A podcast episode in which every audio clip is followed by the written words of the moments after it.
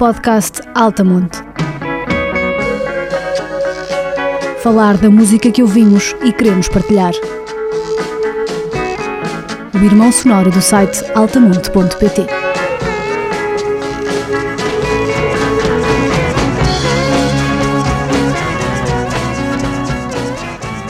Olá, sejam bem-vindos ao podcast Altamonte, um episódio especial dedicado ao indie rock e o que é que nos traz aqui? Traz-nos aqui isto, Is This It? Uh, esta é a canção que dá título ao disco dos Strokes e foi é, precisamente por aqui que entrávamos no álbum de estreia dos Strokes, saiu em 2001, o lançamento foi faseado ao longo do ano. Uh, antigamente havia vários lançamentos, agora há o Global Release Day, é tudo no mesmo dia, mas uh, pronto, contamos a edição em CD nos Estados Unidos, vá, que foi em outubro de 2001, portanto estamos em outubro de 2021 celebramos os 20 anos de Is This It. E Is This It, um disco aparentemente simples e sem grandes pretensões, que acabou por uh, causar um, um, abanão no panorama do rock, rock and roll uh, alternativo, esbater essas uh, fronteiras do alternativo e do menos alternativo, mainstream. pronto, o disco que marca muito as nossas vidas. Uh, temos aqui no podcast Altamonte de hoje o Frederico Batista e a Cátia Simões. Um, todos nós éramos uh, jovens adolescentes quando saiu este disco, todos nós temos boas memórias de quando este disco saiu e tudo o que veio uh, por causa deste disco.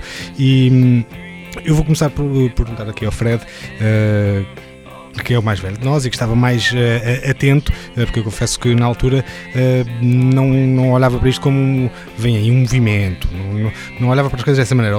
Adorei este disco, ouvia, dançava, mas só pensei sobre isso mais tarde. O Fred era um bocadinho, estava um bocadinho mais consciente e, portanto, eu aqui perguntava ao Fred um, ehm, sobre a, a, importância deste disco e sobre a importância de, dos Strokes terem criado este movimento. Bem, Dudu, obrigado pela, pela apresentação e por este iníciozinho. Uh, vocês eram adolescentes, mas eu tinha mais dois anos que vocês, portanto eu já tinha 21, portanto já era bem mais major. Uh, quando ouvi, mas eu confesso que em 2001, quando saiu o disco, eu acho que em Portugal não só ouvia ainda Strokes, eu acho que em Portugal começou-se a ouvir em 2002, no início. Lembro que nesta altura estava já a ouvir The Hives e White Stripes havia um certo camarada que se chamava Spityor, não sei se te lembram, mas eu até dei um concerto nessa altura, e foi nessa altura que começou a sair o Last Night cá. Foi no início de 2002, acho eu, ou no fim de 2001. E o Pete é, era aquela.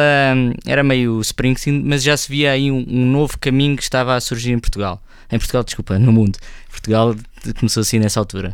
Mas eu lembro quando saiu Last Night, uh, foi meio tipo, epá, isto é rock e é para dançar, é, este som é bom. Ou seja, o, eu, eu estava a viver pela primeira vez o rock da minha altura, ou seja, com 20 anos, em que eu podia ir para as discotecas, para os bares.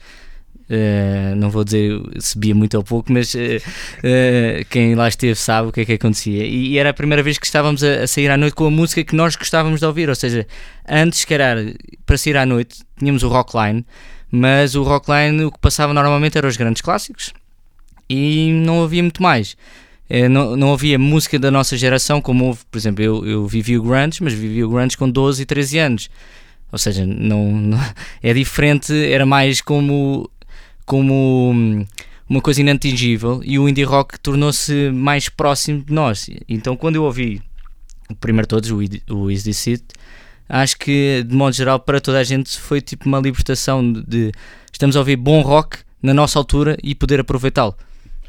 E, e, outra coisa que hum, que eu acho que, que convém salientar no, nos Strokes e neste movimento que eles criaram, uh, tendo em conta o, o, contexto do que é que vinha para trás, uh, 10 anos antes do Exercício saiu Nevermind, uh, mas o grande já tinha passado, o final do, do, dos anos 90, que eles estavam um marasmo, um marasmo vá para os nossos padrões. Claro que havia bandas que nunca desapareceram, havia os R.E.M., havia os Radiohead, os Red Hot Chili Peppers, um, os, os White Stripes não começaram a aparecer, mas pronto, havia, havia coisas a acontecer aparecer, mas neste nichozinho do, do rock, concentrado só no rock, não havia assim grande coisa. Havia o new metal, que é só dizer, essa palavra já nos faz uh, ter. Um, e, e, e, mesmo em comparação com o, por exemplo, com o Grunge e com os Nirvana, uh, um dos, uh, um do, dos fatores que tornou isto tão uh, massificado foi ser um tipo de música que interessava e agradava tanto a garotos como a garotas, e não, não só isso, porque há, obviamente, raparigas, mulheres que, que gostam de Nirvana, uh, mas se calhar não iam sair à noite e dançar Nirvana com o mesmo entusiasmo com que iam sair à noite dançar um, um Last Night, não era, Kátia? Sim, sem dúvida, porque de facto, quando, quando estes discos surgiram e esta onda começou a surgir, foi uma revelação uh, para, as, para as garotas, como vocês dizem, que gostavam de dançar e só tinham aquela música comercial manhosa. Se não queriam ir, claro que podiam ouvir Nirvana, mas para dançar Nirvana tens que ir para o meio do mosh e pronto. Não é propriamente o melhor, o melhor cenário para uma menina. Aqui, como tens umas guitarras mais melódicas e tens uma série de elementos uh, baterias mais tranquilas e alguns elementos também de mais uh, eletrónicos, podemos dizer, alguma inspiração também do, do aquele synth pop que vem dos anos 80.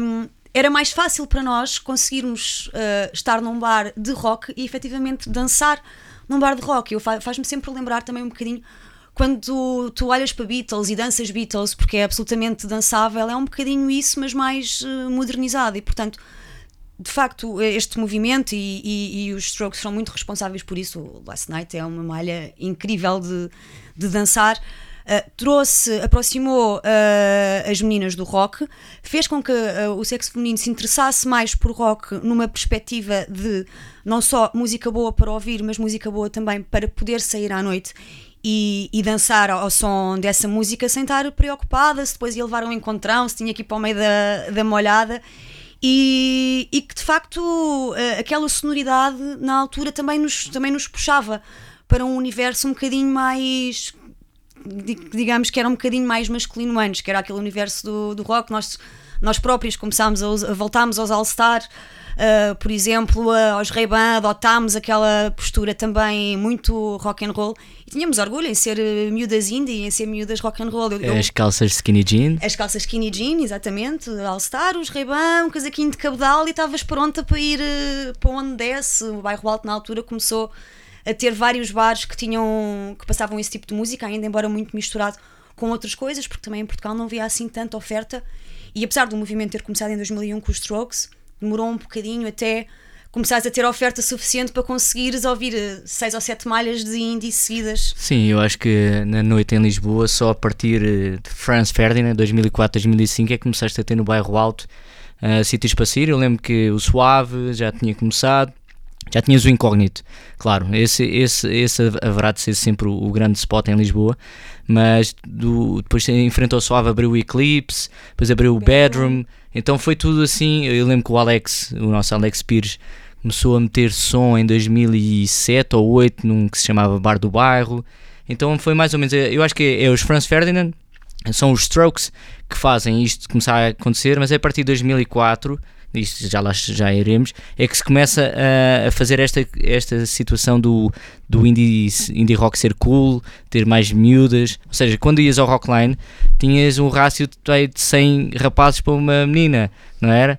E, e, a música não era bem para dançar, era mais para bater a cabeça e, e copos só. E tinhas muito new metal aí nessa altura também, que lá está, duas referências a new metal no mesmo podcast, mas pronto, é já, incontornável. Já começa a ser demais. E, vamos, não vamos falar mais sobre esse uh, tema. Não, e, mas, e, e, por acaso falas de. E eu lembro-me que nessa altura, um, esta revolução, revolução Zeca, uh, que os Strokes trouxeram, também passou, uh, não foi só pela música. Por exemplo, a malta que ouvia Korn e Limp Bizkit e Slipknot usava calças largas, uh, provavelmente sem cinto, às vezes as calças ali entre a nádega e a parte de trás do joelho, uh, usava gel no cabelo. Aquelas correntes, lembras? Correntes para prender a carteira, portanto havia um, um, um, uma conduta, um código de conduta de vestuário.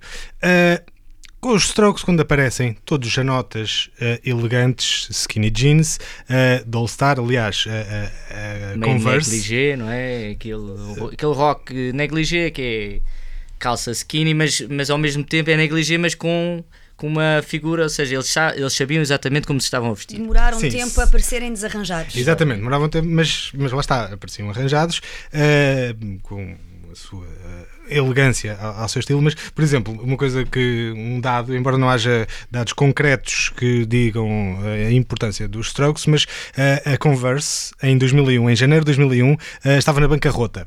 Uh, Converse, que faz os All-Star. Uh, e em pouco tempo, depois foi comprada, etc. Não foi só por causa dos Strokes, mas uh, os All-Star continuaram a existir e a empresa teve, passou de bancarrota para lucros enormes, e isso também se deve um bocado a este revitalizar do, do do lifestyle, da, maneira de vestir, lá está os Ray-Ban que vocês falavam, ehm, a maneira de vestir, a maneira de estar, que também por aí como é que se diz, uh, marcava a diferença para o que vinha antes. os e depois tudo tudo que vem à volta, ou seja, a maneira de vestir, a maneira de estar e a maneira de sair à noite, a maneira de ouvir música, uh, temos aí uma revolução e, e, e marca a, a, década logo no início, logo em, em 2001. Eu acho que tu saías à noite nessa altura e, e já não era tipo má onda dizer, epá, vou sair à noite para ouvir rock. É que antes, eh, quando era grupo de amigos, dizíamos, vamos, vamos a algum sítio ouvir rock e era, é, ouvir rock à noite. Não é ninguém, ninguém vai para uma discoteca ou para um bar. Não é? Rock não se dança. Sim, e de facto, nós, eu acho que nós estávamos todos, talvez mais eu e tu, Eduardo, que somos mais próximos de geração, estávamos um bocadinho órfãos de, de movimento, de identificação também, também na música, porque estava tudo muito polarizado ou faltava-nos uma coisa nova. Eu lembro-me que estava na altura muito ouvi muito Britpop e ainda ia muito ao grunge, mas eram coisas que já tinham 6, 7 anos, do início dos anos 90, meados dos anos 90, e há muito tempo que não aparecia nada com que eu me identificasse tanto e quisesse tanto descobrir mais. Não só com o tipo de música, mas também com as próprias pessoas que a tocavam e cantavam, porque na verdade Claro que tu olhas para o Juliano Casablancas dos Strokes e é um menino rico de Nova York. Pá, tudo bem, é um menino rico de Nova York que queria fazer a música dele porque também não se identificava com, com o tipo de música que estava a ser tocado nessa altura. E nós, eu senti que me identificava muito com, este, com esta geração que, por não gostar ou adorar verdadeiramente nada daquilo que estava a surgir, quis criar a sua própria coisa, do som ao estilo. E isso levou-me muito uh, para o indie, não só depois também por causa de todas as outras coisas incríveis que foram aparecendo depois, mas de quem, de quem, de quem já falaremos. Mas, mas é isso, é, mas uh, uh, a importância dos strokes, e é por isso que estamos aqui a falar, e eu por, se vocês não se importarem, falamos só de Strokes neste episódio. Não, porque foram e continuam a ser uma das minhas bandas favoritas de todos os tempos, mas, mas a importância deles aqui embora não tenha sido se calhar propositado, ou seja, como dizia, ele queria fazer a sua música, fazer a sua coisa, mas provavelmente não queriam ser os porta-vozes de uma nova geração, não queriam uh, fazer uma revolução. Fizeram um, um, disco simples, aparentemente, não é? uma coisa curta, umas guitarrazinhas, e se calhar, como nós estávamos ávidos por alguma coisa com que nos identificássemos, uh, pusemos-los nesse pedestal. Mas outra importância que eles têm também. Uh, comparável, por exemplo, aos Velvet Underground, ou seja, quantos miúdos uh, não pegaram numa guitarra e fizeram uma banda depois de ouvir o disco do, dos Strokes. Mas basta falarmos apenas do Arctic Monkeys, o Alex Turner canta no último álbum I Just Wanna Be One of the Strokes. Aliás, nós referimos isso no nosso uh, artigo de fundo no, no, no especial Altamonte. Vão ler, se ainda não leram, que vale imensa pena, do nosso querido Tiago Freire. E era isso, e todos queriam ser uh, um dos Strokes, o ter o sucesso dos Strokes. Capranos, dos Franz Ferdinand, também, depois de ter ouvido o Is This It, disse: Vou fazer já uma banda e porque este rock dançável, ele, ele próprio disse: a nossa, a nossa, a nossa música é para as miúdas dançarem. Portanto, os Strokes são tão cool, nós também queremos fazer música assim. Exato, e há o, reza o mito que os Killers não lançaram o disco antes porque o Brandon Flowers já tinha umas ideias quando ouviu o Easy disse, pá, isto é perfeito, eu não consigo. O que tenho agora, vou ter que fazer uma coisa toda nova. Reza a lenda que a única música que ele manteve uh, e depois saiu é o Mr. Brightside. Sim, acho que uh, li, li alguns que ele disse: preciso de mais guitarras na minha vida. Depois de ouvir uh, o Oasis e depois de ver um concerto dos Oasis. E quem, quem não? não? Quem não? Eu, Oasis, sim, eu por acaso nessa altura, em 2000, ainda era a minha banda tipo Rebound depois do grunge ter acabado. O Britpop salva-me um bocado a vida depois de do Cobain se ter suicidado. E depois, quando veio, lá está, esse género musical que não vamos repetir, em que é muito foleiro, eh, estávamos todos um pouco a sobreviver com os Radiohead aqui e ali. Quem é que saía nessa altura também? Que se, lembro que saiu também em 97 havia os Prodigy, não sei o quê. Eu Estava muito, muito misturado. Não, acho que sobrevivíamos todos um bocadinho no conforto dos Sim, clássicos. claro. Íamos ali também muito para Smith, Pavement, Eu, assim, muito eu- Pixies, andávamos muito nesse finalzinho que se fazia. Também andei a descobrir, foi quando descobri mais Beatles, foi a partir daí, 97, 98. Pois isso também nos fez um bocadinho de ir buscar os clássicos, como não havia uma coisa que nos identificássemos, mas pronto, abençoado ano de eh, 2001, Is This It, abençoado disco dos Strokes. Eh, eu acho que estamos aqui a falar, vamos é ouvir. Eh, querem ouvir uma música do Is This It? Acho que sim, Cátia, Todas. acho, acho todas, todas. mas, mas a- aquela que é. Ah, Last Night é Claro. aquele clássico de abanar o, O Alex, o Alex, pezinho. o Alex iria, iria dizer, dizer. essa não. Essa é muito batida, Todas mas é, é esta música que acho que rebenta tudo. Sim, ainda E, hoje. Por muito batida que seja, nunca será demasiado batida. Vamos a isso. Last Night, os Strokes.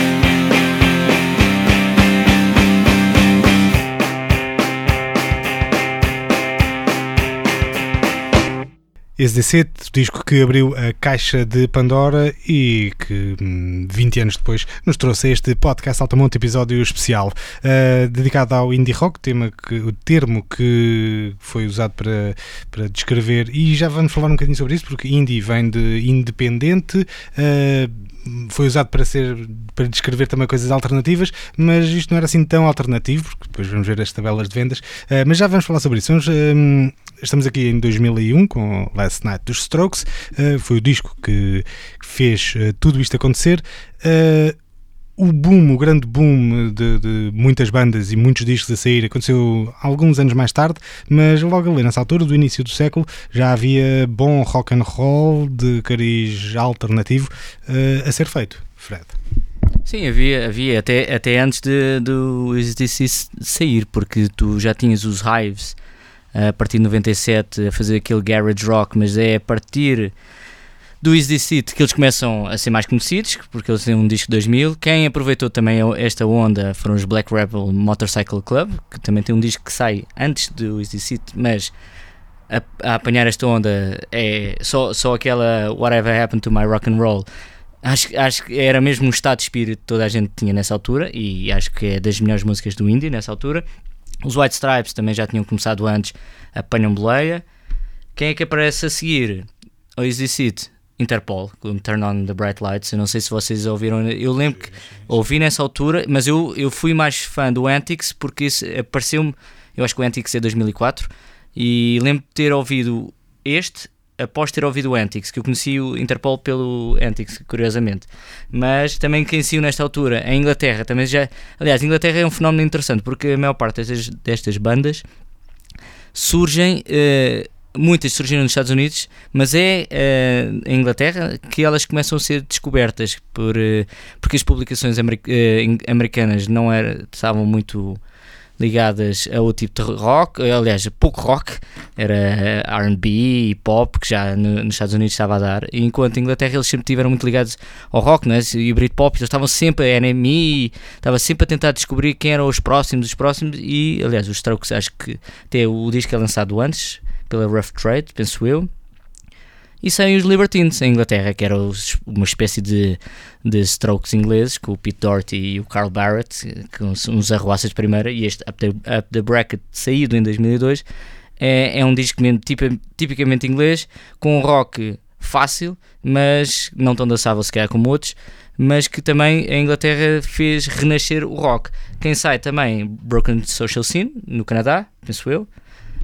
Uh, isto a partir de 2003 que saiu outro disco dos White Stripes, o Elephant, acho que ficou conhecido a todo mundo né, com o Seven Nation Army, e acho que é aí que os White Stripes começam eles próprios a começar começam a, a, a liderar ou a, ser, ou a chegar ao top 5 das bandas. Sai AAS sai Kings of Leon que era o, o rock solista, os Strokes do Sul como eles chamam Southern Strokes.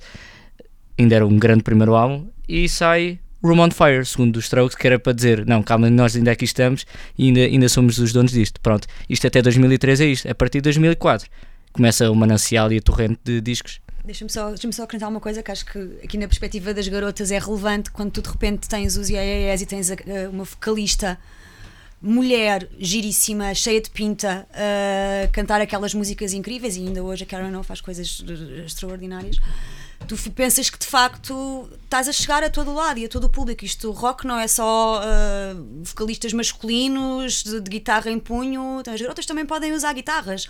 Ou nos White Stripes, as garotas também podem tocar bateria. Portanto, mais uma vez aqui na perspectiva das garotas do rock nessa altura, foi mais um ponto de aproximação que nós sentimos aqui em que nós também poderíamos ter alguma identificação mais pessoal e fazer parte deste movimento. Exato, identificação, porque uh, nós quando olhamos para, para as estrelas de rock, uh, naturalmente queremos ser como eles, mas sabemos que nunca vamos ser porque, lá está, nós queremos ser como o Kurt Cobain, mas nós não nos apetece dar-te um cavalo daquela maneira e ou seja, é, queremos ser, mas na verdade não queremos ser com eles. Mas uh, com este novo movimento, ali no princípio de 2000 e poucos, uh, há uma coisa que nós queremos ser com eles e nós podemos ser como eles. Tu, não sei, nunca foste de tocar uh, instrumentos, mas uh, estava perfeitamente ao alcance de, de, de um cidadão. Uh, foi, foi essa massificação que eu acho que eles vieram trazer. Era um estilo de vida mais saudável, não era? Sim, e mais acessível, não é? E com tantas editoras independentes também a surgir, Fred, depois se calhar pode falar um bocadinho sobre isso que está mais por dentro do tema que eu. Acabava por ser fácil uh, tu, tu, tu, pelo menos gravares, mesmo que não tivesse algum sucesso, pelo menos gravares algumas das tuas músicas. E, e tu olhas para os Arctic Monkeys, por exemplo, que receberam guitarras num aniversário em 2001 e em 2003 estavam a fazer música e não tinham grande experiência a, a, a tocar antes Portanto, era. Não estou não, não estou a dizer que era tipo.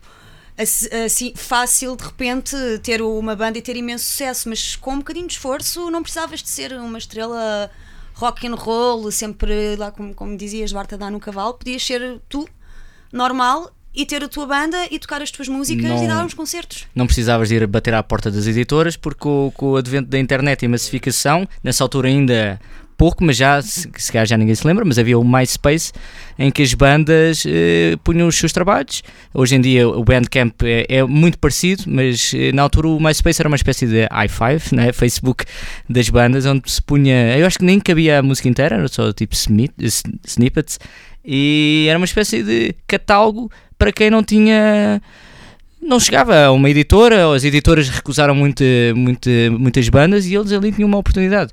E também com o aparecimento do Napster, Soulseek, Emule, toda a gente começou a ter acesso a tudo gratuitamente, né? é, é chato, mas na altura ainda se fazia muitos concertos e ainda se vendia muito. Portanto, também, tanto para os clássicos como para estas novas bandas emergentes, ah, estava aí uma oportunidade para eles todos. permitia-te explorar uh, algumas músicas e bandas que não conhecias sem teres aquele problema de de repente gastaste toda a tua mesada num disco que ouves uma música e percebes que o disco vai ser uma porcaria. Permitia-te ouvir antes e perceber, ok, eu vou, eu isto de facto tem aqui potencial, vou à loja e vou comprar o álbum. Acho que mu- mudou aí um, pouco o paradigma da net e agora com o streaming ainda mais, não é? Mas eu lembro perfeitamente, eh, fazia exatamente isso. Eh, Tirava um disco, gostava, comprava. Acho que era, era um modelo se calhar mais justo porque podia, imagina, antes compravas e dizia, se calhar não gostei assim tanto. E hoje em dia era isso, tiravas alguns discos, olha, gosto deste, deste, deste, e ia comprá-lo, pronto.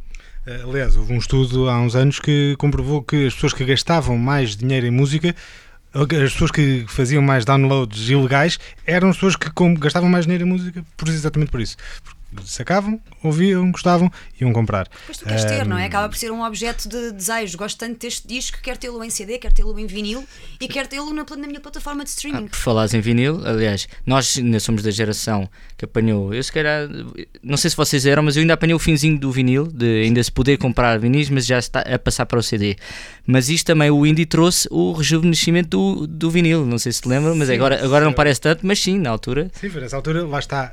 Lifestyle, eh, tornar eh, cool algumas coisas, tornar cool o rock, tornar cool eh, ir sair à noite e dançar rock e tornar cool usar óculos escuros, um modelo de, de, de de há 30 anos e sim, tornar cool ouvir música num formato já arcaico, portanto. Mais outra para, para a checklist de coisas que os Strokes salvaram, não só salvaram os All-Star, eh, salvaram também a indústria do, do vinil. Um, mas estamos aqui a falar de, de- disto, do indie rock e, e das, das bandas que falámos até, que mencionámos até agora. eh, há uma coisa mais ou menos comum a todas elas que é rock de guitarras, as guitarras um, mais, mais dançantes, menos dançantes, mas eh, à roda do, do- deste, deste, deste modelo, deste formato. Um, mas em 2005, eh, eu não sei se, se não queres falar já, aliás, 2004. acho que é 4, 2004. 4, 4 que eu acho que até agora estávamos, estávamos a ter o rock, mas ainda mais eh, básico, como tu falaste há pouco do synth pop, ainda não era nesta altura. O synth pop e dançável começa a surgir agora com este disco, o primeiro de Franz Ferdinand, que acho que torna mesmo o indie oficial, porque é a partir de 2004 que, que rebenta mesmo em todo lado.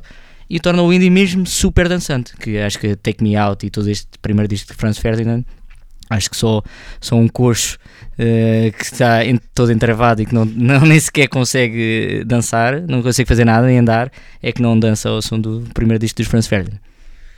Um, pois, e, e- e lá está, dançar, mas uh, rock, dançar uh, sem, sem eletrónicas. Agora está está aqui. Porque nós estamos aqui, uh, os nossos ouvintes não nos ouvem, não, nos, não conseguem perceber, mas este barulhinho que está aqui são uh, estes discos todos. Temos aqui o disco do estreia dos Franz Ferdinand, temos aqui agora uh, o álbum de estreia dos Killers, uh, que. uh, aqui já começa. Os EAS também já tinham trazido um bocadinho disso, mas eh, os Killers trazem ainda mais eh, para este universo indie rock, não só guitarras, mas também algumas teclas. Sim, os Killers é engraçado porque fizeram o processo ao, ao contrário, não é? O Brandon Flowers Uh, começou a tocar uh, teclas noutra banda que não tinha nada a ver com os Killers. Depois a banda mudou-se para Los Angeles, eles são- ele é de Las Vegas, não quis sair. E, hum, e começou à procura de alguém que pudesse tocar com ele. Depois, entretanto, descobriu os Strokes, viu um concerto do Oasis e disse: Preciso de mais guitarras na minha vida. Uh, e começou à procura de alguém que tocasse, que pudesse incorporar uh, nesta visão que, que, ele, que ele tinha. E acho que os primeiros concertos corriam pessimamente porque tinham assim uma vibe um bocadinho de glam rock, iam Meio- meio maquiados, flare. muito, Aliás, muito vegas. Sempre foi, não é? Killer sempre teve aquela Não. aura meio fuleira, mas, Nós discordamos, nós aqui discordamos. mas Porque eu o sou grande. Fuzz acho que é um disco incrível, o primeiro álbum de Killers, e, e- e este sim é absolutamente dançável ainda hoje. Tu começas a ouvir os primeiros três acordes do Mr. Brightside e a pista rebenta. Não há uma pessoa que fique sentada e que não reconheça isto. E, e tem outras músicas ótimas, todo, todo este disco é excelente. E é muito, tem muito esta onda, um bocadinho de, de teclas, não, tão, não com tanto sintetizador como, como tinhas no synth pop dos anos 80, mas ainda assim ah, com esta vertente muito dançável. Ah, e depois, eh, adiantando aqui um bocadinho o que vem a seguir para os Killers, a seguir, dois anos depois, fazem o Sam's Town, que é americana, rock, de inspiração Springsteen, e portanto fizeram o percurso ao contrário, e ainda bem que o fizeram, porque trouxeram ah, mais dança ah, e mais teclas e mais elementos fora do normal, guitarra, voz, uh, baixo, bateria, portanto trouxeram uh, metais, trouxeram uh, os sintetizadores, trouxeram aqui uma componente mais eletrónica que enriqueceu mais o indie e permitiu também que outras bandas olhassem e percebessem, não tem mal nenhum nós usarmos aqui um bocadinho de bling, di- digamos assim, para tornar isto mais divertido, porque também a música também é isso. E, e uma música que enche uma pista é uma música que tu consegues retirar dali várias camadas e, e que tenha um ritmo que, que, que vai além da guitarra. É, só para dizer que neste ano ainda sai, não é? Eh, Sai, o- como eu tinha referido, o Antics, e acho que os Interpol, eh, nesta altura, ganham uma aura de, de banda assim mais alternativa e mais snob. Hoje em dia, acho que as pessoas não ligam muito a Interpol, e, mas lembro perfeitamente que em- até 2007 ou 2008, aliás, em 2007 eles são cabeças de cartaz no Super Rock, Super Rock 2007 e eram metidos talvez entre eles e os Arcade Fire quem é que seria ali a, a banda topo? Os, os Interpol tinham, tinham uma aura de, de snobismo, de estar a outra onda, mas lá está, este Antics e o Turn On the Bright Light são dois discos excelentes do indie. E até havia rivalidade, desculpa, Duarte, de quem gostava de Arcade Fire não gostava de Interpol e quem gostava de Interpol não gostava de Sim. Arcade Fire. Não sabia. Uh, Percebi-me disso no, no festival, no- nesse Super, super Rock, Super Rock de, de 2007, depois do concerto de Interpol, um monte de gente a ir-se embora, porque não, Arcade Fire não, isto é. Tem, isto, é, isto é demasiado, demasiadas coisas a acontecer aqui, isto não é rock verdadeiro. E, e, a meu ver não podia ser uh, não podia ser mais errado. Acho que podemos falar um bocadinho dos Arcade Fire a seguir. Pois é, que está. porque estamos aqui a falar de- das guitarras e do rock de guitarras. uh, e estamos já estamos a chegar a 2004, 2005, quando começa a aparecer muita, muita banda uh, seguindo esse modelo, esse formato, os Maximo Park, uh, os Block Party, com aquele disco de estreia incrível. um, ah, e, e outra coisa, o Fred há, há bocado estava a dizer que hoje em dia já ninguém se calhar liga muito aos Interpol. Aliás, destas bandas que nós estamos aqui a falar, de 2003, 4, 5, do princípio do século, hum, hoje em dia poucas são as bandas que ainda são, eh, ainda têm créditos eh, e têm credibilidade tão intacta como tinham há, há, há 20 anos, há 15 anos. Eh, mas não, não, não vamos falar sobre hoje, vamos falar sobre eh, este período aqui que estamos a, a concentrar-nos, 2004, 2005. Hum, este formato de rock and roll, guitarras levezinhas, QB, eh, nos Block Party com algum, eh, guitarras levezinhas, mas diz com uma densidade eh, incrível. Eh, e depois aparece outra coisa, eu estou a olhar agora aqui para duas capas de dois álbuns que elevam o- a fasquia e, e- e tornam a coisa um bocadinho mais abrangente. O Stevie on the Radio, que acho que é de 2006, por acaso, o Return to the Cookie Mountain, embora ele já tenha um de 2004. eh, mas esse disco é incrível e é riquíssimo. Um, e antes de sair o, o Steve on the Radio, saiu um álbum fundamental, acho que eh, daqui a 80 anos, eh, quando fizerem a contagem do- dos melhores álbuns do século XXI, este vai estar provavelmente no top 3. Funeral. Arcade Fire. Ah, não tinha dito. Desculpa. É isso mesmo, e, e é, e acho que é daqueles discos que, por mais tempo que passe, uh, vai continuar a soar bem. Porque já passaram 15 anos, continua a ser um disco incrível, diferente.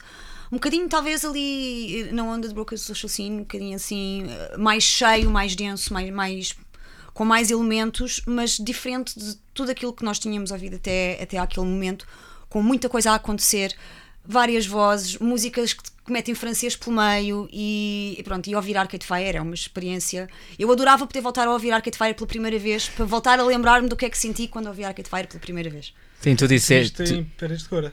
Eu não vi, eu vou contar essa história, mas eu tava, tu disseste top 3, eu diria top 1. Eu acho que este, acho que este é o disco do Indie, é a banda do Indie e por, eh, por É mais imagina. isso, não te chamas indie. Indie é feio. Indie, eh, indie, pronto, não, não sei, nós, nós o Grunge também é horrível, é horrível e nós tivemos de catalogar alguma coisa que é como ir ao supermercado e tu precisas de ir à, à prateleira tal e está lá. Mas o- os Arcade Fire eh, começam, eles, o disco é 2004, mas é, é a partir de 2005 que se começa mais a ouvir Arcade Fire. E eu lembro perfeitamente de ter ido, eu não fui a esse festival e já vou explicar porquê. Eu fui ao Sudoeste de 2005. A banda sonora que eu mais ouvi antes de ir para o festival foi este Funeral. Funeral. Era o disco que eu mais ouvia e, e- e- e sabendo que eles iam a Paredes de Cora queria muito ter ido, mas antes, antes desse festival o Sudoeste já foi um, um bom lamiré de, de indie. É o festival onde o Divender, que não é indie, mas que tornou-se elétrico e também se juntou-se um pouco à cena indie, apesar de não ser, pronto, é folk, mas juntou-se. E tiveste já algumas bandas a tocar lá, como os Kasabian, lá está, também tocaram os Korn, mas lá está, eh, como Onde estava... rock no Sudoeste. Exatamente, eh, saudades rock no Sudoeste, claro. Mas é, é o primeiro festival, tive os Kills, os Maximo Park, LCD Sound System também tocou nesse, nesse festival. E um mês mais tarde iriam tocar os Arcade Fire, os eh, Kaiser Chiefs, os Death From Above, entre outros, os Chick Chick Chick. Era uma data de bandas assim emergentes que iam tocar ao Paredes de Cora. A Paredes de Cora eu não tinha, eu pensava eu que não teria companhia para ir. O meu irmão convidou-me para ir passar mais férias no Algarve e eu fui. Acabei por descobrir que o André, André Martins, que é nosso colega também, que já escreveu aqui no Altamonte, tinha ido sozinho porque também não tinha companhia. E eu lembro perfeitamente estar a ver, estar a ver esse concerto dos Arcade Fire na televisão, porque passou na SIC Radical, e estava a acontecer tudo naquele palco. Havia gente de capacete a levar com, com baquetes na cabeça, Eh, parecia uma experiência religiosa, as pessoas agarradas no público, agarradas uma ao outra, e como disseste, Kátia, eu também dava tudo para ouvir outra vez Arcade Fire pela primeira vez. Pois é isso, eles vieram. ehm, ou seja, foi uma, uma, uma sub-revolução dentro desta revolução do indie eh, que começou com, do- com o Is This It, depois ali em 2005 com o aparecimento dos Arcade Fire. Eh, em 2005 também. Os LCD Sound System aparecem e a DFA e o James Murphy e todo esse gênio da, da música eletrónica eh, aliada aos cowbells e às guitarras. Eu já com outra experiência, com mais bagagem à- às costas, porque já tinha, já era mais velho e já tinha tocado numa série de outros de outros, de outros projetos, tinha, tinha, outras, tinha outra bagagem no fundo, não era um miúdo novo que de repente, olha, vou fazer rock. E nota-se na diferença da sonoridade dos LCD Sound System para tudo aquilo que nós estivemos a falar até agora. Sim, é é um álbum de estreia que soa como se fosse o décimo álbum de, de uma banda. Ah, mas pronto, mas isto para, para dizer, eu pus aqui quase no mesmo, no mesmo saco os Arcade Fire e os LCD Sound System, por isso, porque vieram ah, a fazer, espalhar tentáculos, ah, não só o, aquela estrutura básica do rock and roll, guitarra, baixo, bateria, mas ah, lá está, capacete, cowbell, eletrónicas. hum, e, e poderíamos continuar aqui durante mais duas horas a falar sobre estes discos, mas temos que arrepiar caminho eh, e acho que já que estamos a falar sobre o disco top 1 do século eh, 21 e ainda faltam 80 anos de discos por sair, mas dificilmente vão ser melhores que este, eh, portanto acho que podemos passar a música mais emblemática do, do Funeral. Sim, eu acho que eh, eh, apesar de todo o álbum poder ser passado, mas não vai dar, não é? Tens ali três ou quatro que são inacreditáveis, mas acho que a Wake Up eh, define exatamente o tom deste disco. Até arrepia só de ouvir.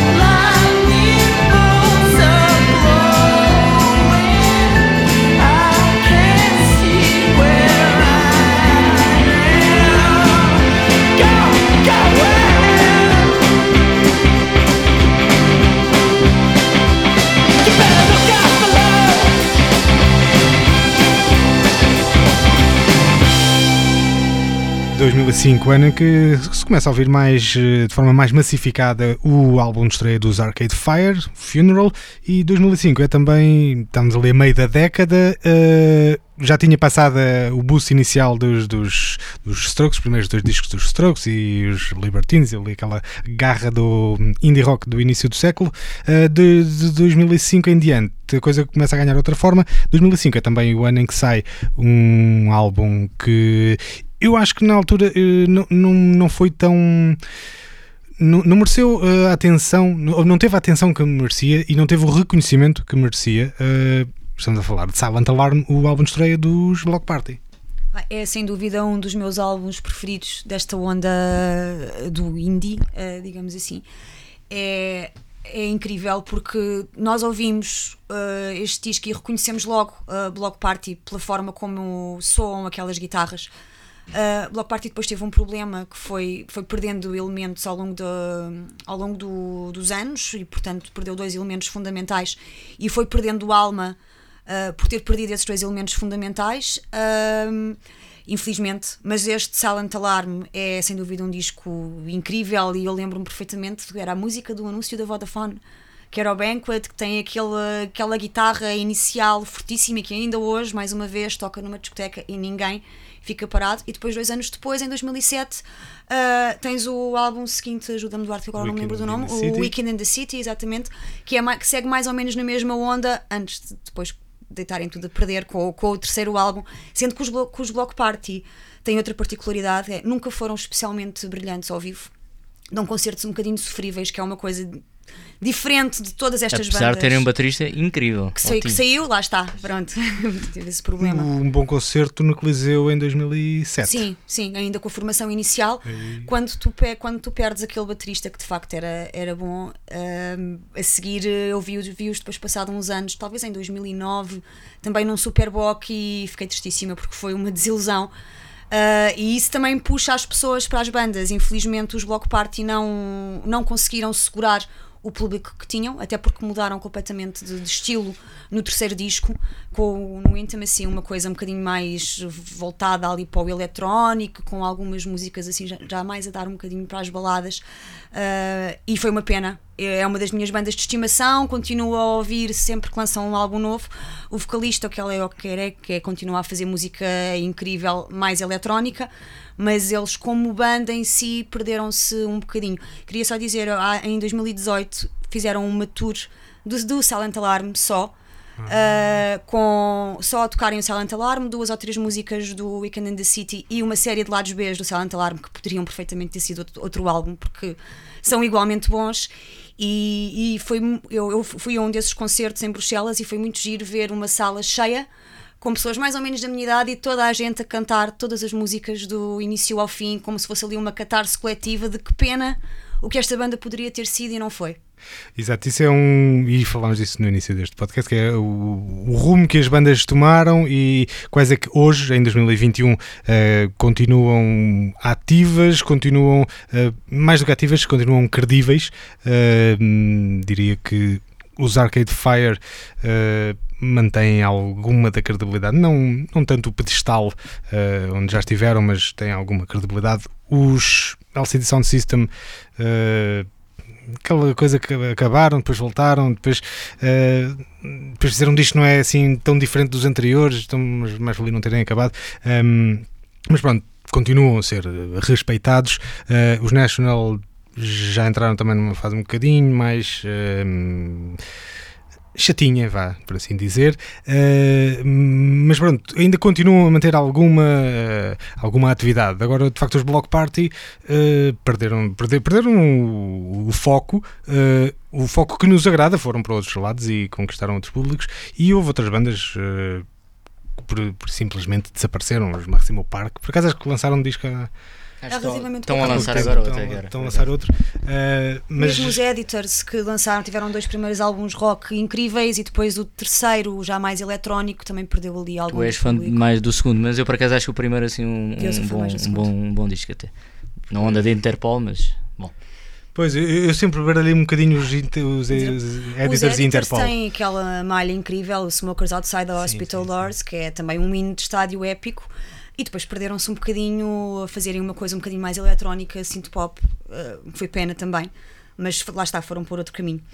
E, e pronto, e perderam-nos enquanto fãs de indie, hum, ganharam outro, outra substância hum, lá com o seu novo público. E de lá para a vossa vida não, não nos chateais.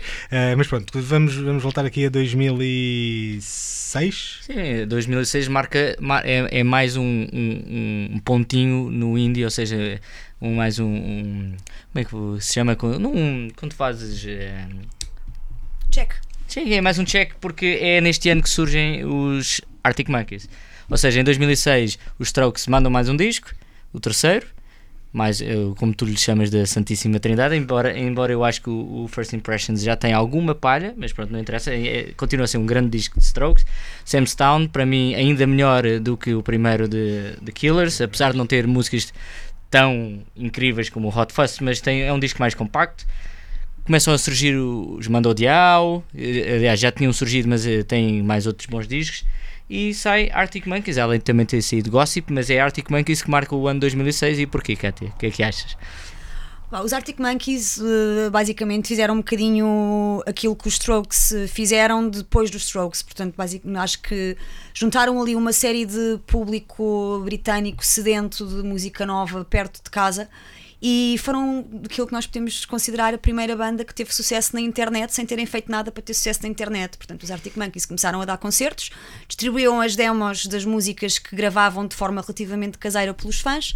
Os fãs gostavam tanto daquilo que criaram eles próprios perfis no, perfis no MySpace e faziam o upload dos álbuns para, para os ares da net. Uh, e portanto, sem terem feito grande coisa, tornaram-se, e ainda antes de gravarem um disco, tornaram-se super conhecidos. Portanto, nos primeiros concertos que, ele- que eles dão depois de uh, editarem este Whatever People Say I Am, I Know That's When I'm Not, de 2006, já toda a gente cantava uh, plenos pulmões todas as músicas e quer dizer. uh, temos, temos o Dancing Shoes, que é uma música para dançar também incrível, ou o Certain Romance, que é- era a baladinha de 2006, era, era dos Arctic Monkeys, por estranho que, que, que parecesse. E, hum, e eles foram fazendo o seu caminho por aí. Portanto, também logo a seguir lançaram o Favorite uh, Worst Nightmare, que eu pessoalmente gosto mais uh, do, que do, do do primeiro disco, acho que está um bocadinho mais apurado. Mais, tá- mais dançável e tudo Sim, também. tá, ali. e tem de tudo. Sim. O Favorite Worst Nightmare tem de, tem de tudo. Tem desde músicas super dançáveis a músicas mais calmas, A tipo pedradas, 505. a pedradas Sim, também. começa logo com o Bra- Brian Storm, que é Sim, uma que é, pedrada, mas depois tem o 505, que é um. Que é o 505 é hino uma malha incrível, incrível. calminha e, e pronto. E acho que os Arctic Monkeys foram conseguindo fazer esse caminho, ah, não perderam a ligação que tinham e o tipo de música que o público que os ouvia gostava que eles fizessem, ou nos vários álbuns que foram lançando ao longo do tempo. O AM também é um disco incrível, o Humbug. o também é um Humbug, aliás, o incrível. Humbug, tu consegues ver que a banda que, o- e o próprio Alex Turner, e até eh, temos de visuais, de imagem, pro- tu viste que havia ali eh, uma evolução. Eles começaram, eu lembro que eu comprava muito a Mojo nessa altura e os editores da Mojo, quem nos fazia entrevistas, começava, começaram a dar-lhe CDs e, e discos de outras eras. E eu acho que o Humbug é os, os Arctic Monkeys a serem anos 70, é, é muito pesado. Não que as músicas dos primeiros discos não fossem também guitarras rápidas ou assim, mas sente-se que o som é mais pesado, mais, É. mais que tem a ver com, com a influência do produtor também, não é? Uh, sim. Josh Home. Ah, exatamente, eu lembro-me, eh, e eles vieram cá a um, um Superboc no Meco, e lembro-me de ter- de estar a entrevistar o baterista Matt Helders e perguntar como é que era tocar estas músicas novas, e ele a dizer que nessa semana, num concerto ou outro anterior, eh, em Espanha, eh, tinha partido a pele da, da tarola, da bateria, de tanta Porrada. porrada que dava naquilo, ou seja, eh, depois fomos ouvir o último disco, o Tranquility Base, que quase que toca com, com vassouras, eh, mas, mas ali em 2001 o Humbug é de... Sete. Se- Sete. Sete ou oito. Sim. Pá, No baralhei-me. Tranquility Base é um Eh, álbum de Alex Turner mascarado de Arctic, De Arctic Monkeys. Monkeys, É, pronto, pronto. e já muito mais mellow, mas, mas, sim. mas aí o Humbug, aquilo era uma coisa que ganhou é 10, 2010. Ah, 10, pois é, pronto, mais tarde. me parecia. Eh, e, e lá está, uma coisa pesadona, E, e essa, essa imagem ficou-me do, do, do do baterista, que é um portento, e é uma, uma- uma- Como é que se diz? É, não é tão, Força da natureza. tão visível como o Arctic Man, como o, como Arctic Monkey e Alex Turner, eh, mas é a alma da, da, da banda. Sim, eu tenho ideia que eles trocaram de baterista logo no início. Não sei se foi de baterista, foi, se foi de guitarrista depois do primeiro disco. Trocaram logo e, e é uma das poucas bandas que se mantém eh, na formação inicial, que entretanto não tiveram mais, mais alterações. E isso também acho que ajuda a manter a consistência e a coerência do, do álbum. E foram, sempre, e foram sempre tocando juntos, mesmo o Alex Turner tendo uma série de, de projetos paralelos que foi usando para exprimir a sua, a sua criatividade. E, e, e músicas a solo, fez aquele álbum muito Submarine, giro, o Submarine, Muito, muito bonito. muito bonito e tinha o, o projeto Last, Last Shadow Puppets com o Miles Kane e que deu para ele explorar outras facetas e manter os Arctic Monkeys fiéis ao som da Arctic Monkeys, menos neste último disco. Exato, isso. mas pronto, isso, isso, é de, isso é de 2019 ou assim. Uh, vamos voltar aqui a este período de, de final da primeira década do século XXI, uh, que uh, depois dos Arcade Fire em 2005 e depois também em 2007 o Neon Bible também é, é marcante, mas depois temos ali outro outro, uh, ou seja, esta, esta coisa do indie, sob, sob esta uh, capa do indie, a coisa foi começando a espalhar-se para várias, uh, várias formas e a música a ganhar mais texturas e mais inspirações. Uh, e em 2008 É, é, é sete, ou seja, é a partir de 2007 começa a haver a, a cena de Brooklyn, que é aí quando começam a aparecer os, os TV on the Radio já lá andavam, acho que os EAS também, mas depois começam a aparecer os meninos de Upper Side uh, de, de Manhattan uh, a quererem ser uh, rebeldes. rebeldes e a irem para uma zona que começava a ser gentrificada, que era a zona que depois chamou Indie dos hipsters, os hipsters iniciais eram cool, não é como agora os hipsters dizer hipster é, uma, é, uma, é pejorativo, chamar alguém hipster é pejor, pejorativo, mas na altura ser hipster era ser hip, era ser da cena, de, era fixe. Então é aí que começam a surgir os MGMT no fim de 2007, os ESAyer e os Vampire Weekend já em 2008. E pronto, e aí abriram outro, mais uma mais outro outro filão uh, o disco de estreia dos Vampire Weekend uh, tem uh, muito de e eu nunca me canso de falar deles Boy Yo Yo Boys. Podem escrevi sobre isso no, no Altamonte precisamente em 2008 já conhecia Vampire Weekend e descobri um disco de um trio de sul-africanos que depois os Boy Yo Yo Boys foram é uma banda dos anos 70 mais ou menos uh, que foram recrutados pelo Paul Simon para fazer o Graceland e se não houvesse se não houvesse Boy Boys não havia Graceland, se não houvesse Graceland não havia o álbum de estreia dos Vampire Weekend Sim, é o, álbum de estreia dos Vampire Weekend é Paul Simon e o realizador Wes Anderson misturados numa liquidificadora e sai aquele resultado, acho que este primeiro disco de Vampire Weekend e esta cena toda já 2007-2008 em que o, lá está, o indie estava, estava a tra transformar-se já numa coisa com influências mais étnicas mesmo. E a Sayer tem sons muito estranhos MGMT também, é, também já é outra onda e os Vampire Weekend com essa influência de Paul Simon acho que também põe, põe o indie já noutro patamar. E acho que é, é, é um disco muito dançável, muito divertido pouco, ou seja, ainda a trazer mais, uh, se calhar, as miúdas e, e, e pessoal mais para, para dançar o, uh, o indie. É em 2008 que acho que começa uh, o Caixo Dré, uh, 2007, 2008, com o Jamaica, o Tóquio, a começar a, a, a, a, varrer a zona de, pronto, de má, má, má, fama ali e a vir os meninos do, do rock que o Bairro Alto nessa altura começou a fechar foi, tudo. Foi a migração. É, é porque isto também, o Bairro Alto começa a ter leis de fechar às duas da manhã e as pessoas, onde é que vamos? Ah, lá embaixo está tudo aberto porque aquilo é uma confusão geral. Então começaram a ir e começou a ver, já havia um Music Box, ainda havia um que era o Transmission, que agora hoje em dia é um restaurante parou como, como tudo, mas o Transmission era um bar gótico, de quase extrema-direita, em que um DJ lá começou a passar Strokes, Vampire Weekend, uh, Franz Ferdinand, e era muito estranho ver a fauna. Havia, havia gente, pronto, é, é, gente muito diferente. Era aquela casa de banho, era a casa de banho mais horrorosa que eu já vi, ao, ao estilo, ao, ao- estilo do, do, Transporting. do transporting, não, não ficava nada a ver. E a, e a zona toda do Castré foi se transformando. Hoje já não tem tanta piada, porque foi completamente gentrificada, mas na altura, em 2008, 2009, 2010, tinha muita piada. E Vampire Weekend é, é um som que eu lembro perfeitamente, já se ouvia muito nessa altura. Vampire Weekend, MGMT e, bom, já falámos aqui, pelo menos já mencionámos aqui eh, uma boa parte das bandas que, que foram fundamentais neste, neste aquilo que nós chamamos o indie rock, eh, mas ainda por acaso ainda não falámos aqui de uma que eh, bom, ganhou os nossos corações eh, em 2005 já tinham lançado o segundo álbum na altura, acho eu, eh, e em 2007, em 2007 há um álbum que abre lá está, eu acho que aí é mais uma eh, mais uma outra micro revolução, ou seja, eh, depois de termos o rock and roll das guitarras rápidas ou das guitarras saltitantes ou da parafernália de coisas em cima do palco a acontecer, de repente temos um tipo mais velho eh, alcoólico, eh, poético e, e com uma voz barítona incrível. Estou a falar do Matt Berninger e dos National que lançaram em 2007 o Boxer.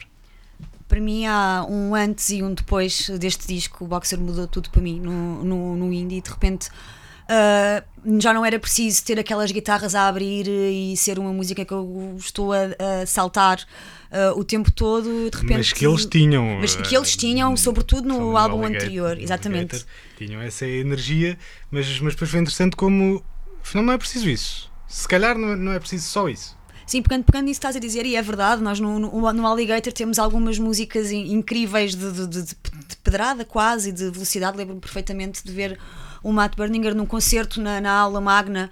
ah, com, no Mr. November a andar por cima das cadeiras no meio da cabeça das pessoas e tudo, tudo em apoteose e dois anos depois ah, lançam este eu não sei como lhe chamar, isto para mim é uma obra-prima do, da música alternativa, porque eu acho que isto também já não é, é indie, mas é mais do que indie, que tem tudo ali misturado, ah, desde piano espetacular, o, todos os metais, trompetes, violinos, mistura todos os elementos e mais alguns com uma bateria ótima, com guitarras ótimas. ah, Teve também a sorte de ter, eh, além do Matt Berninger, dois grupos de irmãos e dois deles são excelentes, são os irmãos Dessner que, que são ótimos produtores, sobretudo o Aaron Dessner que faz música ah, como produtor ah, de grandes projetos, nomeado trabalha, por exemplo, trabalhou com o Taylor Swift agora muito recentemente, ah, trabalhou com o Bon Iver, um artista que nós também, Justin Vernon, nós não falámos aqui, mas também merece ser, merece ser mencionado com o Isso, projeto isso Bon fica para Iver. outro, outro podcast É que é o. folkzinho. Exatamente. o folk-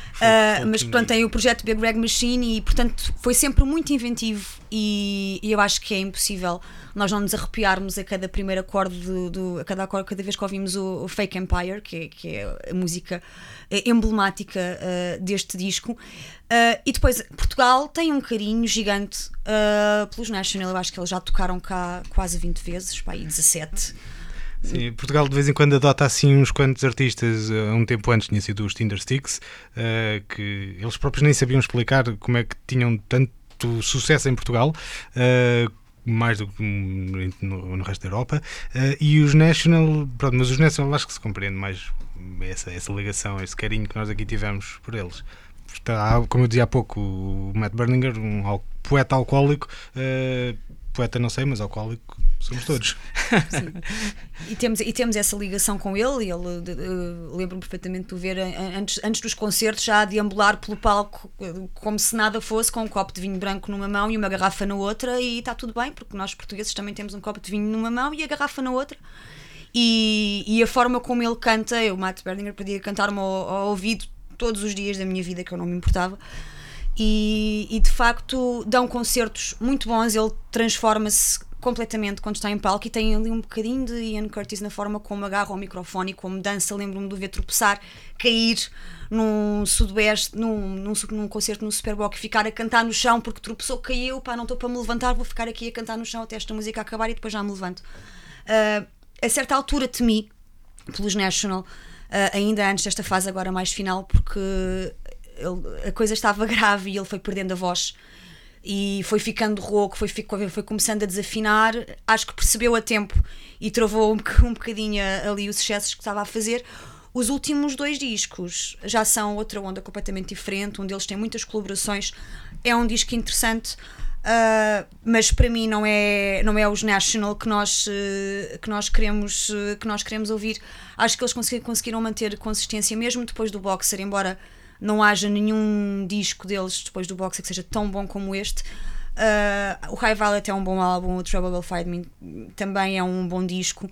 Ah, sem dúvida, os dois melhores, o Alligator de 2005 e o Boxer de, de 2007. E mesmo o primeiro álbum, na altura 2001, creio, Acho que, é 2000, National. acho que até 2000.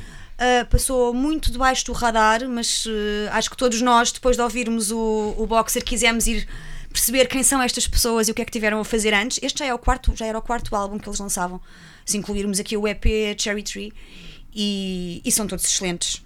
E, e pronto, e mais uma vez eu gostaria de poder ouvir o Fake Empire pela primeira vez e lembrar-me daquilo que senti, porque é uma das minhas músicas de referência deste, desta década de 2000 a 2010.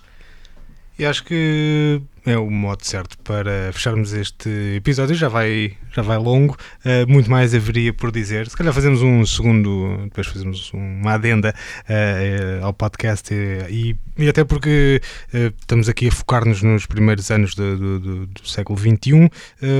depois ali a partir de 2009, 10 há uma nova re-re-revolução com os Tame Impala irem buscar o recuperar o psyche dos anos 60 eh, mas isso para outra para outra ocasião. Agora vamos então arrepiar aqui a Kátia com Fake Empire dos National em 2007 no álbum Boxer e concluímos assim este podcast especial Indie Rock e não esquecer altamonte.pt eh, muito bons textos de muito, muita gente contribuiu, muita gente participou neste especial indie, temos muito bons textos e portanto eh, uma, uma boa uma boa meia hora passada a ler, ler os nossos textos. altamonte.pt ou em podcast convosco The National Fake Empire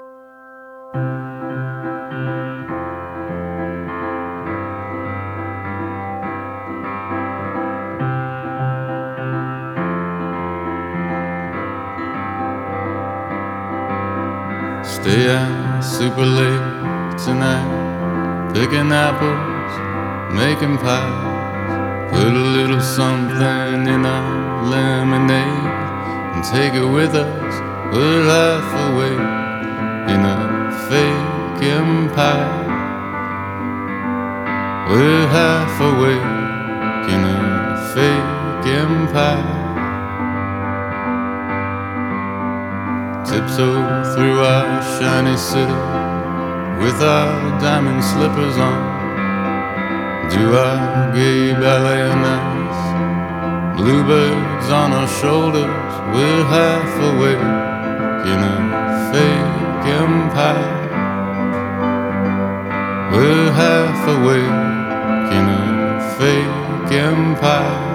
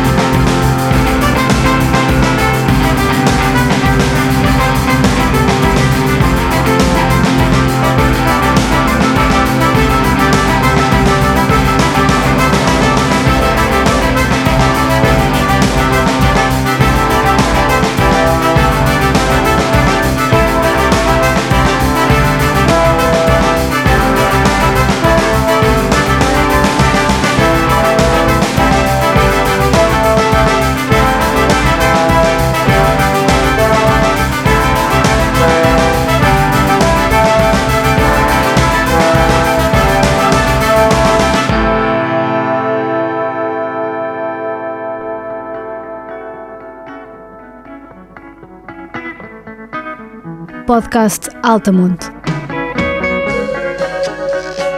Falar da música que ouvimos e queremos partilhar. O irmão sonoro do site altamonte.pt.